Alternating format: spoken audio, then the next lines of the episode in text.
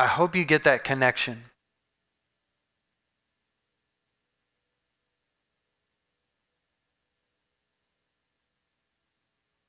That God wants us to live not by making things happen, by allowing Him to do it in our lives. It just seems like uh, all through the service, I kept feeling like that was the word the Lord had to share.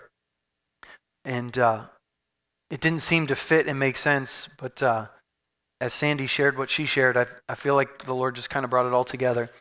And uh, are you glad that God speaks to us? You know, He would speak more if we would look for it more. Does that make sense? I mean, we, I can't emphasize this enough. We get in the habit, we're good Christian people. We read our Bibles, we go to church. Um, but way too much of it, I think, is us trying to make stones into bread. And it's not gathering manna. And so when we open the Bible, it's like we're trying to f- make stones into bread. And God says, just trust me, gather the manna, hear what I'm saying right now. Did you ever do that? You start praying, and all you can think about is this huge looming problem that you just can't, and you're like looking for a verse. Okay, God, deal with this one problem. And God's like, just listen to what I'm saying right now. And you're like, but God, what you're saying right now doesn't fix my problem. Been there? God, okay, you love me. That's great. But what about this? And God says, no, don't get ahead of me. Trust me for manna today. Trust me for manna tomorrow. Trust me for manna and I'll provide for you. Does that make sense? Hope so. All right, we've been in the, a series that we've called uh, Putting Away the Toys. And uh, it's a, a, series that's been challenging us to grow up in our faith, to put into practice the things that, that we believe. And as Paul says, when I grew up, I put away childish things. When I became a man, I put away childish things. And the way to become a man or a woman of God is to put away childish things. It's to put away the childish behavior. You're not going to grow up and be a man or woman of God uh, because you have perfect church attendance for 50 years. Okay? You're going to become a man or woman of God when you start doing what God says and we stop acting like spiritual babies and we start applying the word of God to our lives. That's how we grow in our faith. And the Lord even he even says, you know, I led you into the desert and I made you hungry. What? God, I thought you wanted to just fill me up and give me a nice house and a nice car. Like that's what I heard the, the pastor, the preacher say. God says, No, I led you to a place where you were hungry so that I could provide for you, so you'd understand who I am for you. And so this idea of maturing or growing up in our faith is, is a good thing. And the nice thing about a series is you kind of know what comes next. Um, you know, today we're going to study Psalm 126 because it comes after Psalm 125. And uh, some Pentecostal preachers will say things like uh, they don't like to do a series because it stifles the Holy Spirit. Um, you know, as if the God who created the entire earth uh, did it on a whim that he didn't have a plan. I mean, the God that knows the end from the beginning is just making it up as he goes along. As if, you know, six months ago, God couldn't reveal to us what he wanted to do in this service today, but he had to wait till last night to drop it in my spirit as a pastor. I don't believe that. I believe God can work in our lives and ordain our steps. It doesn't have to be uh, the spur of the moment or on the fly. And so, preaching a series at times takes the pressure off. It takes the pressure off of knowing what comes next. It takes the pressure off of us having a conversation earlier in the week and you know you thinking that I'm only preaching that that sermon in response to what we talked about this week. Uh, if if we're in a series, then that's up to the Lord, and so it kind of takes that pressure off. But it also adds a pressure because sometimes we can be in a series and we can think, uh, you know, I don't need to really listen to what God is saying because I know what comes next right? We can be making stones into bread. And so sometimes we still have to listen for what God wants to say. And, you know, this sermon is all prepared. And really, I don't see how what God has already done today correlates with what I'm about to share with you, but uh, I don't really have to. Okay, I can trust that what God has already spoken was what God needed to speak, and I can trust that what He's about to speak is what we need to hear. Does that make sense? And so the idea of a series is kind of nice, but uh, the truth of the Word of God never changes. And so today, as we study Psalm 126, we're going to be looking at joy.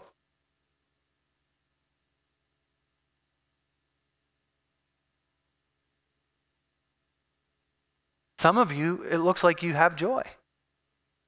Some of you right now are like, you're not going to get me to smile. I don't care what you do. We've been using the book by Eugene Peterson called Long Obedience in the Same Direction, studying the Psalms of Ascent and uh, those are the songs that the Jews sang as they ascended to Jerusalem to worship God. And it, the correlation for us is as we ascend or grow in the Lord, these songs have meaning for us as well. And so today we're going to look at Psalm 126. And uh, this is what it says. This is from the message version of the Bible, translation, book, whatever you want to call it. It seemed like a dream too good to be true when God returned Zion's exiles. We laughed, we sang, we couldn't believe our good fortune. We were the talk of the nations. God was wonderful to them. God was wonderful to us. We are one happy people. And now, God, do it again.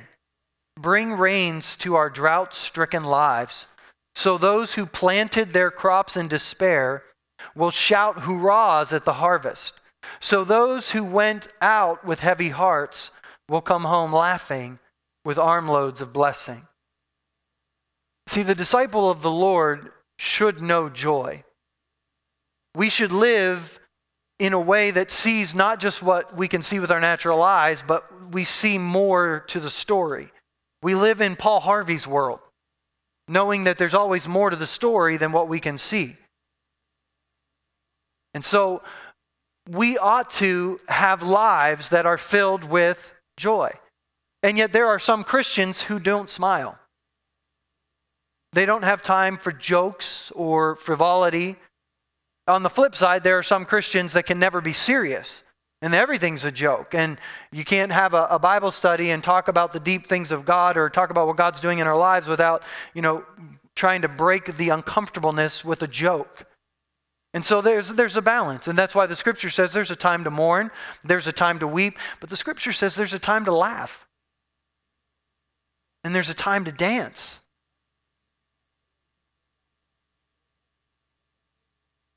Joy isn't just laughter, it's not just happiness, it's deeper than that. But we can't live in the joy of the Lord and not, at, at, some point of our Christian journey, laugh or feel good. And if we think we need to wait until all of the bad has passed and all of the hard parts of our lives have passed and all of the sorrow has passed before we can laugh, we don't understand the joy of the Lord. We don't understand the God that wants to provide for us and care for us. And this psalm tries to teach us that. Joy should be a characteristic of our lives as Christians. In Galatians chapter 5, the Apostle Paul says the Holy Spirit produces this kind of fruit in our lives love, joy, peace, patience, kindness, goodness, faithfulness, gentleness, and self control.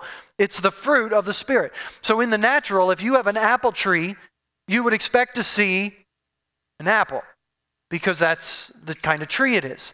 And so, if the Spirit lives in us as believers, and the Bible says that He does, if we surrender our lives to Christ, if we put our, our confidence in what He did on the cross, the Spirit of God takes up residence in us. And if He does, one of the things He produces is joy.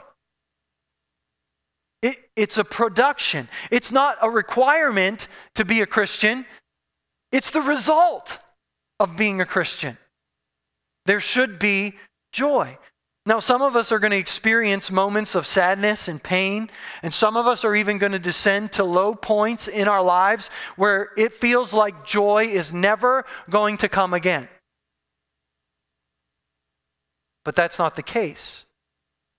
And in those times of sadness and pain and heartache, please don't hear the words that I've just said and say, well, I guess that just proves I don't have the Spirit because I don't have joy. Please don't be cynical and allow that thought to resonate in your heart and mind. Don't say, well, I knew I wasn't really a, believer because I don't have joy. No, just dig a little deeper into the things of God and allow Him to produce joy in your life. You cannot make yourself joyful. You cannot buy joy. You cannot create joy. It's a fruit of the Spirit. And so, as we walk with the Spirit, He produces it in our lives. So, as we walk with the Lord, as we come to know Him, as we come to understand His ways and how He operates, it produces joy in our lives. And sometimes that joy even comes in moments of heartache and in moments of pain. We can know the joy of the Lord because joy is a product of abundance, and our God is a God of abundance. See, we try to obtain joy in our culture by entertainment. We spend money so that someone else's imagination can produce joy in our lives. We try to listen to things that make us laugh. We try to watch things that make us forget about our problems. And so we spend money trying to obtain joy, and we pay them to tell us jokes or to perform in some way. But the problem is that type of joy can never really penetrate our hearts and lives, and it never produces a lasting change. I mean, it might, may provide temporary relief for a few hours, or maybe a few days, or maybe even a few months. But true and lasting joy cannot be purchased. The sign uh, uh, of the, in our culture that joy has kind of been eroded from our culture is the the huge entertainment industry that we have. I mean, we need to be entertained. We need vacations because there's no joy. I mean, it, life is just toil and heartache and hardship. And I need a vacation so that I can get infused with joy. And here's the thing we come back from vacation and eh, there's no joy. The money ran out and there's no joy.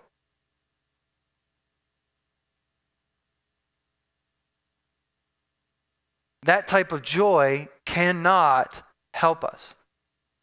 We can't produce joy, but the psalm shows us there's something that we can do to get joy in our lives.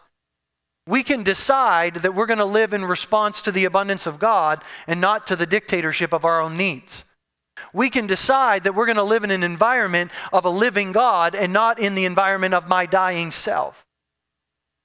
I can remember who God is and center my life on who he is. That's the kind of joy that's expressed right here in Psalm 126. The center of the psalm, verse number 3, says this, "We are one happy people."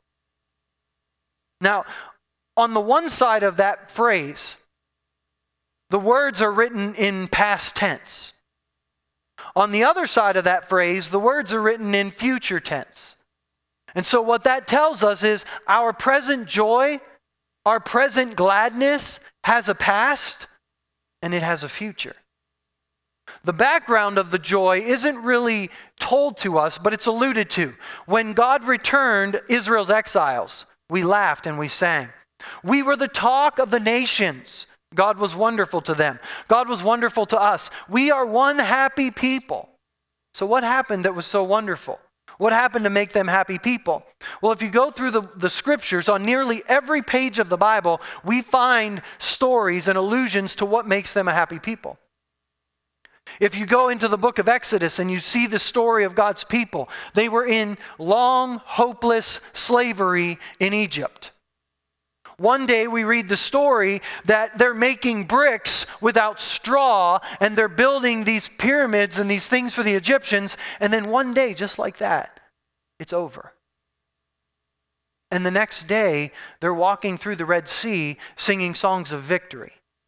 Look at the song from Exodus chapter 15. I'm singing my heart out to God. What a victory. He pitched horse and rider into the sea. God is my strength. God is my song. And yes, God is my salvation. This is the kind of God I have. I'm telling the world, this is the God of my Father. I'm raising the roof. I know the message translation at times, mm, just a little interesting. Some of you are like, raising the roof, what are they talking about? That means to make a big ruckus of joy. Okay, if you don't know the modern vernacular, that's all that's what it is. They're just happy. You turn over a few uh, pages in the scripture and we come to David. And David goes through years of wilderness warfare against the Philistine. He goes through years of crazy service to that maniac, King Saul, who one day is throwing spears at him and the next day is calling him his son and weeping over him.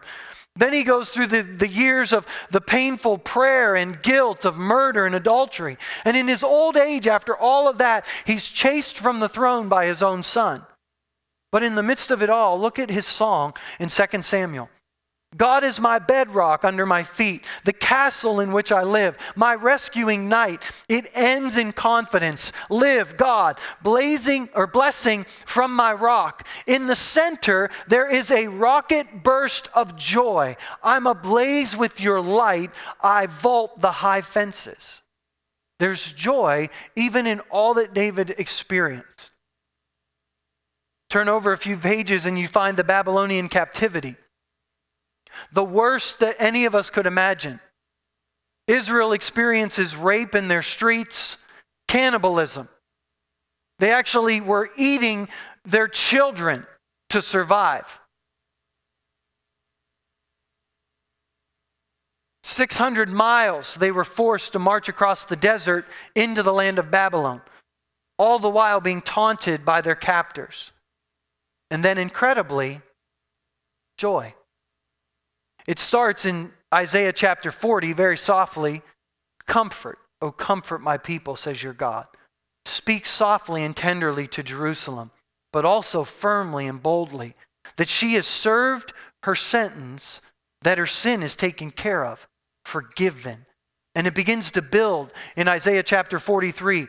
When you're in over your head, I'll be there with you. Don't be afraid, I am with you. And then it builds in Isaiah 52 how beautiful on the mountains are the feet of the messengers bringing good news. Voices, listen. Your scouts are shouting, thunderclaps shouting, shouting in joyful unison. Now we understand what the psalmist says in verse 1. It seemed like a dream, too good good to be true when God returned Israel's exiles. Every story we read on the pages of the scripture was an impossible miracle. There's no way it could happen, and then all of a sudden it happened. And we're told to nurture these memories of laughter and these shouts of joy. We're told to fill our minds with the story of how God acts because joy has a history. Joy is the verified, repeated experience of those involved in what God is doing. Joy is a real place and a real time.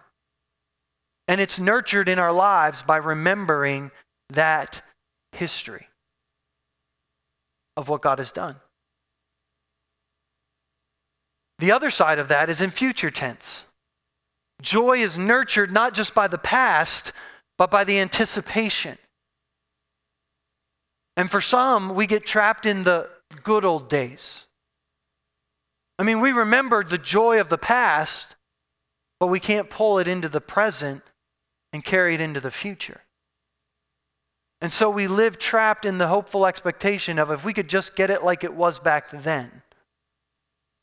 Look what the scripture says in Isaiah 43. Forget all that. It is nothing compared to what I'm going to do. See, in Babylonian captivity, they remembered what Jerusalem was like. They remembered how it was before they were put into captivity, before they started wandering in this barren wasteland of the present. And so it's not just enough to remember the past, it's to know that God has a future. I'm about to do something new. See, I have already begun. I can hear him in captivity going, Where? Where? I don't see it. There are so many Christians that week after week they hear the promises of God and they're trapped in the past. And if we could just get back to where God did it then, then there would be joy in my life. If it, and God's like, I'm already doing it. I, I, would you just see it? Open your eyes to see. The pain that you're experiencing right now will not last forever. I'll make a pathway through the wilderness. I'll create rivers in a dry wasteland. The prayer of Habakkuk in chapter 3 the prayer sung by Habakkuk was, I've heard all about you, Lord. I'm filled with awe by your amazing work. But in this time of our deep need, help us again as you did in years gone by. And in your anger, remember your mercy. And I'm so glad he had a vision to be able to see because look at he says in verse 17 even though the fig trees have no blossoms and there are no grapes on the vines, even though the olive crop fails and the fields lie empty and barren, even though the flocks die in the fields and the cattle barns are empty. Yet I will rejoice in the Lord. I will be joyful in the God of my salvation. The sovereign Lord is my strength, and he makes me as sure footed as a deer, able to tread upon the heights. See, if the joy producing acts of God are characteristic of our past, then they will also be characteristic of our future. Because God is not about to change the way that He interacts with His people. He is the same yesterday, today, and forever. What we knew of Him in the past, we will know of Him in the future. The psalmist gives us two images so that we can fix our mind on it. The first is he says that bring rains to our drought stricken lives. If you know anything about the geography of the land of Israel, the Negev is a desert, it's a wasteland. There are water courses that go through it as if there were rivers at one point that went through there, but most of the time, most of the year, it's just a baked, dry, barren desert. But all of a sudden, a rain comes, and all of those trenches are filled with water. And in the wake of that, the desert becomes alive with blossoms. Our lives are like that. We live in a moment where our lives are drought stricken, where we have been waiting a long time, a lot of long years of waiting, and in just a moment, the rain of God can come in our lives and that desert can bloom. And so he tells us remind yourself of how I've acted in the past and anticipate what I'm going to do in your future. And you can live in that joyful expectation in the present. The second image he gives us those who planted their crops in despair will shout hurrahs at the harvest. Those who went off with heavy hearts will come home laughing with armloads of blessing. We're in harvest season right now in South Dakota. Those farmers who plant seeds in what looks like barren earth in the spring know that October is coming.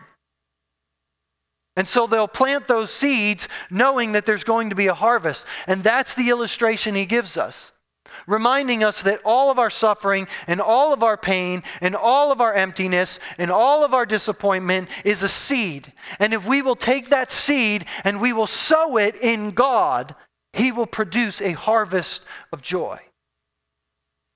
But it has to be sown in Him. Psalm 126 from the New Living Translation says, Those who plant in tears will harvest with shouts of joy. It's a guarantee. Psalm 30 says, Sing to the Lord, all you godly ones. Praise his holy name. For his anger lasts only a moment, but his favor lasts a lifetime. Weeping may last through the night, but joy comes with the morning. You've turned my mourning into joyful dancing. You've taken away my clothes of mourning and clothed me with joy, that I might sing praises to you and not be silent, O Lord my God. I will give thanks to you forever. One of the things that we have to remember as Christians is that laughter does not exclude weeping. That joy does not mean that we're going to escape from sorrow. that pain and hardship and disappointment are still going to come into our lives, but they can never drive out the joy of the redeemed. What we try to do as human beings is to achieve joy, let's just eliminate the things that hurt us. That makes sense. If I don't have any pain, I'll have joy. And so, what we do is we try to get rid of the pain in our lives by just numbing the nerve endings of our lives. Maybe just medicating them if that's what we can do. We try to get rid of insecurity, just eliminate risk in our lives. We try to get rid of disappointment and we just depersonalize all of our relationships. If I don't put my trust in people, I won't be hurt again. And all of a sudden, there's no joy. I mean, we have no risk. We have no relationships that are going to hurt us. We've gotten rid of all the pain that we can get rid of, and yet we still need to try to buy joy. Psalm 126 says, There is laughter in the results of living in the middle of God's will. There's laughter.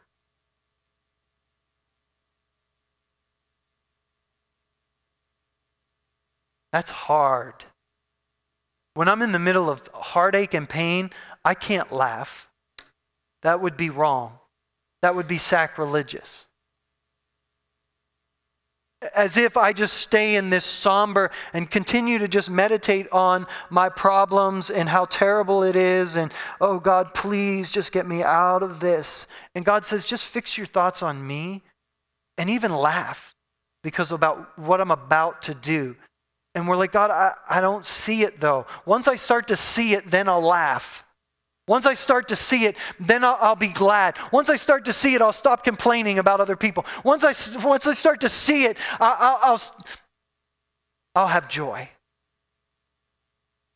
And the problem is, until we let the joy of the Lord be our strength, we won't see it. Enjoyment is not just to escape the pain of life, but it's a plunge into what God is doing. It's trusting Him in the midst of it. There's going to be pain and heartache in the past, there's going to be pain and heartache in our future, but we trust that God is working all things together for our good.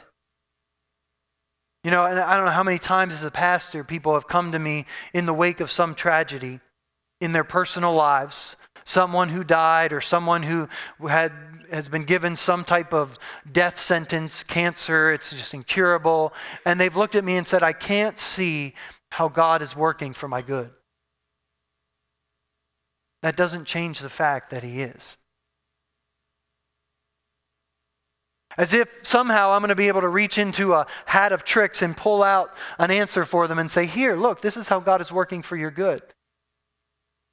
As if in my life, every day I wake up, I can see how God is working for my good.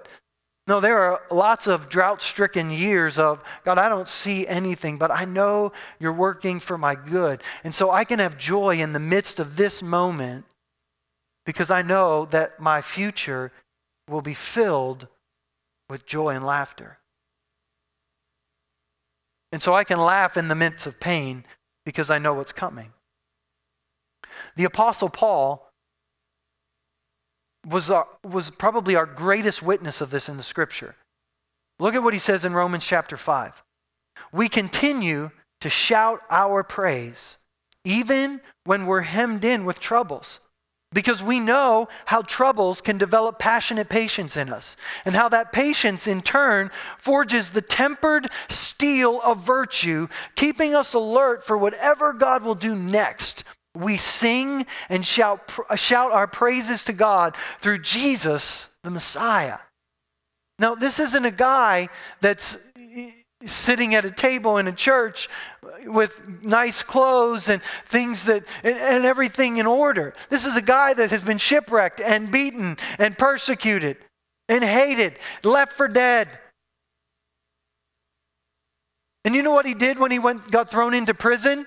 He moped and said, God, where are you? I can't. No, he shouted and he praised and he sang. And in the midst of it, God showed up and he opened the prison doors. I wonder what would have happened if they had just sat together, Paul and Silas, and moped. Would there still have been an earthquake? Maybe your theology is that God is sovereign and he's just going to do. So that earthquake still would have happened no matter how Paul and Silas responded. I don't believe that. I believe our response to the promises of God will dictate what God will do in our lives. Otherwise, he would have told us, Don't worry about praying. I'm just going to take care of it up here. But what did he do? He said, Pray. Ask me to intervene. Seek me because it proves you have confidence in me. It proves that you really believe that I can do it and that I want to do it and that I'm going to do it. And so don't you dare stop praying and believing that I'm going to show up because you could live for years in the middle of that drought stricken desert and in just one moment I could step in and there's going to be blooms everywhere. Or we can go into the middle of the desert and take our little potted plants and dig holes and try to plant flowers in our desert. That's just making stones into bread. We've got to trust that God is going to make it happen. Does that mean we don't have to do anything? No, we still have to set our mind on Him. We still have to set our lives on Him. Look what the scripture, well, I forgot to read what Paul said in prison. This is what Paul wrote in prison celebrate God all day, every day. I mean, revel in Him. Paul wrote this in prison. Celebrate God every day. Make it as clear as you can to all that you meet that you're on their side, working with them and not against them. Help them see that the Master is about to arrive. He could show up at every minute. I mean, are you living in the expectation that, you know what, I've been in this state for 25 years, but today could be the day? That's the kind of life. But, Pastor, I've been disappointed in the past. I can't, hope deferred makes the heart sick. But He can be a well of life springing up within us. Does that make sense? See, there's still something that we have to do. The scripture says we still have to set our hearts and our minds. We still have to choose joy. God produces joy in our lives, but He's not going to produce joy in my lives, my life if I don't set my mind on Him. If I can't get past the fact that there's more to my life than what I can see right now going on and happening, that God is indeed working for my good, and I'm, I, if I have to remind myself every single day I got to do it. And I've got to be obedient. Even when it's difficult, I've got to do what God has told me to do. Even when I don't think I have the strength to do it, I've got to do it.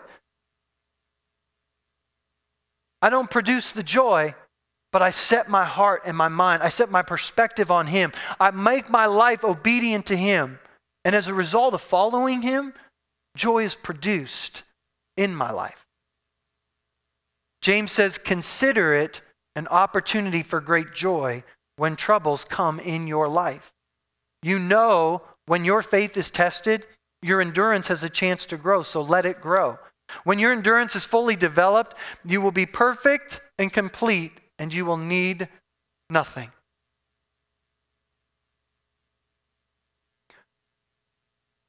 One of the most used verses about joy in all of the Bible is found in Nehemiah chapter 8.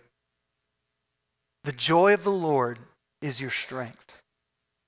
If you go back and you put this verse into context, these people are returned from captivity and they're trying to rebuild the temple and the walls and all of this stuff and it's not going well. There's, there's opposition. For a time they actually have to fight with a sword in the hand or they have to live with the sword in one hand ready to fight off their enemies and working building the, the walls with the other hand. And then they read the law and they realize that they brought this all on themselves. That the reason they went into captivity is, is because they didn't obey the Lord. And so they begin to weep. And Nehemiah says, Don't be dejected or sad, for the joy of the Lord is your strength. See, it doesn't matter what my emotions or my feelings are, the joy of the Lord is my strength.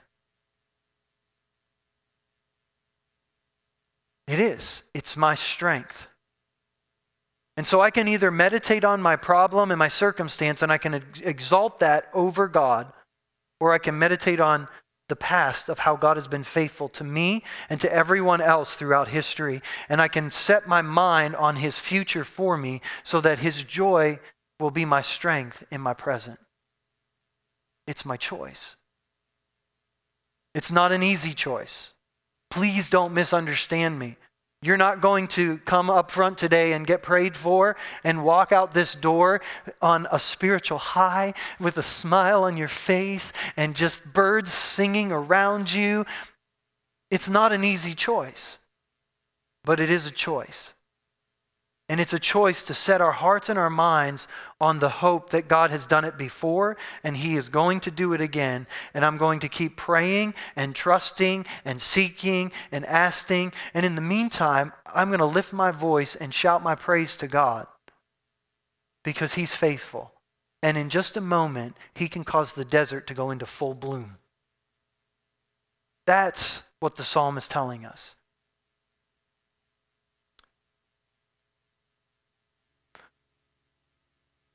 I want to remind us today that we are a people, the people of God, and we assemble together in this service or in this building or wherever we assemble to worship God. And then we disperse from this building to live for the glory of God. That's what the Apostle Paul meant when he said, celebrate God every day so that everyone you meet and everyone you come in contact with not knows that you're in the midst of the greatest despair of your life, but that you serve a God who's able to make a stream in a desert. And that's the promise of God. And so our lives right now in the present are bordered in our past by what God has done and in the future by what he is going to do. And we can live right now in this moment, no matter what's happening, and at the center of our lives say, We are one happy people. Can you say that? Can you say that today you are one happy person? Not that every relationship in your life is where it should be. Not that all your bills are paid as you'd like them to be.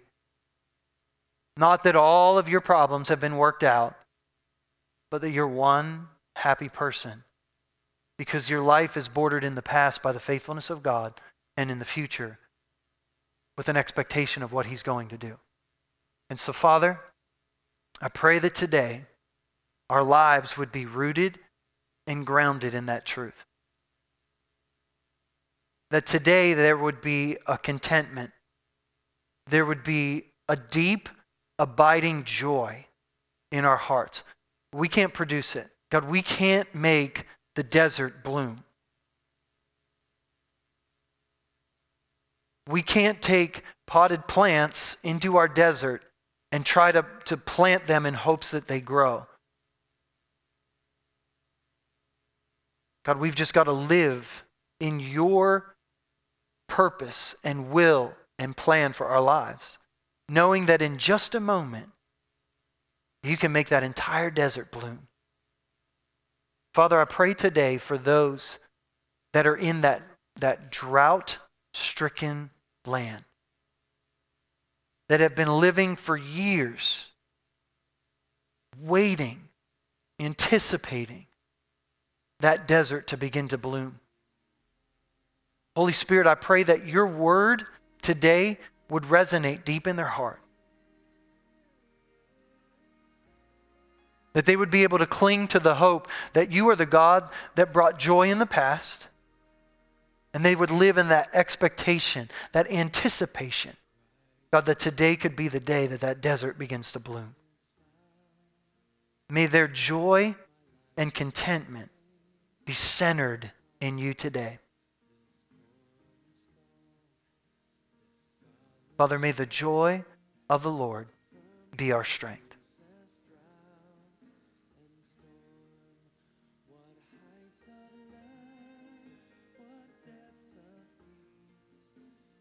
if you're here today, I didn't plan to end this way, but I feel like we need to end this way. And you say, you know what? I, that's me. I'm in, I'm in the middle of a, a drought stricken land.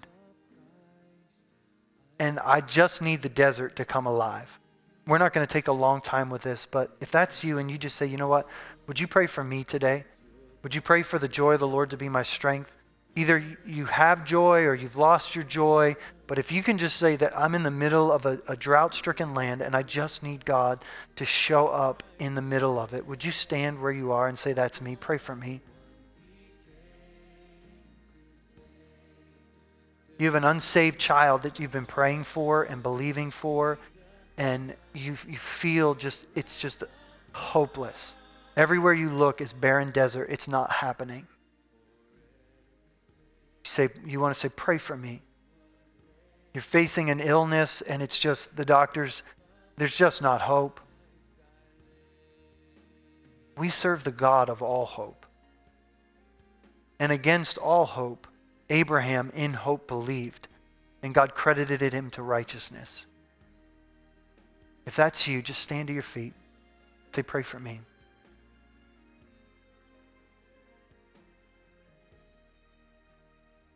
If you're sitting and you're around someone who's standing, would you just put your hand on their shoulder? Would you stand and just go to where they are? Maybe you'll have to move a little bit. There's a, lo- a lot standing in this one section. Maybe even just put a hand on the person beside you who's standing. But let's just let's just begin to pray right now for these that are in this, this dry and weary place. And so, Father, for each of these this morning that find themselves in a dry and drought stricken land, God, whether it's an unsaved child, whether it's a disease, whether it's a financial burden, God, whatever it is that they're facing, Holy Spirit, would you minister to them right now? Would you be joy in their hearts and in their minds. That even in the midst of this, this dry and weary land, that you would, would in their spirits begin to, to to be a puddle, to be a, a, river that begins to just refresh and renew, God, that hope, that anticipation, that even if the circumstances don't begin to change, that even if the, the desert doesn't begin to bloom, God, that rivers of living water would just begin to flow in their heart and their mind, that there would be a renewed hope, a renewed anticipation, a renewed expectation for what you're about to do in that situation. So, Holy Spirit, would you minister right now to them? God, would you begin to make a way in this situation? Would you begin to, to begin to bring uh, lost children back to you? God, would you begin to turn their hearts even now? God, like a, a water, a water course, would you begin to just flow through the hearts and the minds of these children, reminding them of things that they have been taught and trained? God, that your word says that they're not going to be able to depart from those things. They're going to be in, begin to resonate in their hearts and their minds again right now.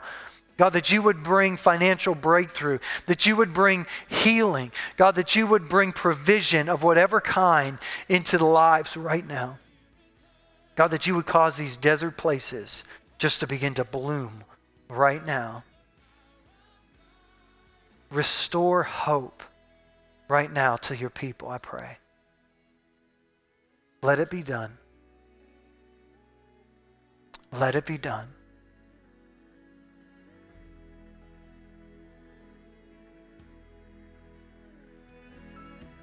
Breathe fresh life, fresh hope on every heart and every life right now. In Jesus' name. Father, we trust you. We believe your word that says that you are always at work in our lives. You are always working for our good. Help us, Holy Spirit, to trust you, to be faithful to you, even in the hardest moments of our lives, to trust that you will make a way, even when there appears to be no way. May these words resonate in our hearts today and in this week ahead, we pray. In Jesus' name, amen. Amen. I apologize for keeping you uh, a little bit late today, but uh, God bless you as you go. May the joy of the Lord be your strength. Don't forget, parents, to pick up your children down in the, classrooms uh, immediately following this service. God bless you as you go.